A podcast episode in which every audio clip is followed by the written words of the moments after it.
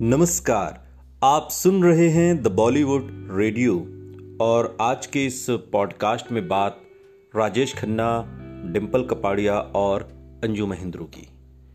बात आज इंडस्ट्री के पहले सुपरस्टार राजेश खन्ना की शादी से जुड़े हुए किस्से की है। आज भी इंडस्ट्री में उनके किस्से सुने और सुनाए जाते हैं। राजेश खन्ना के पीछे उनके फैंस पागल रहते थे और उनसे जुड़ी एक कहावत उस दौर में बहुत मशहूर थी। कहावत थी कि ऊपर काका और नीचे काका। लड़कों में जहाँ राजेश खन्ना जैसी हेयर स्टाइल रखने का क्रेज था, वहीं लड़कियों में उनके प्रति दीवानगी कुछ ज़्यादा ही थी। कहते हैं कि लड़कियाँ राजेश खन्ना की कार को चूम कर लाल कर दिया करती थी। हालाँकि राजेश खन्ना का दिल आया था एक्ट्रेस और मॉडल अंजू महेंद्रू पर। कहते हैं कि काका उनसे बेतहाशा मोहब्बत करते थे और मीडिया रिपोर्ट्स की माने तो अंजू महेंद्रू और राजेश खन्ना का अफेयर पूरे सात सालों तक चला था। लेकिन इनकी शादी नहीं हो सकी। बताते हैं कि राजेश खन्ना चाहते थे कि अंजू महेंद्रू शादी करके सेटल हो जाएँ और एक्टिंग छोड़ दें।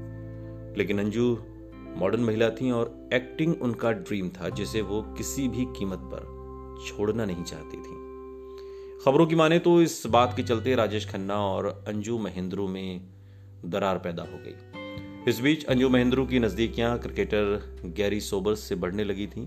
बहरहाल राजेश खन्ना ने अंजू को छोड़ एक्ट्रेस डिम्पल कपाड़िया से शादी कर ली। उस दौर की मीडिया रिपोर्ट्स की माने तो अंजू महेंद्रू को चिढ़ाने के लिए राजेश खन्ना जानबूझकर अपनी बारात उनके घर के सामने से लेकर गए थे और तकरीबन आधे घंटे तक खूब डांस किया था, वहीं बाहर।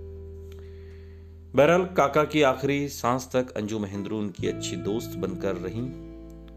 और आपको बता दें कि राजेश खन्ना को कैंसर था साल 2012 में। इस बीमारी से लड़ते हुए उन्होंने आखिरी सांस ली थी। सुनते रहिए। द बॉलीवुड रेडियो, सुनता है सारा इंडिया।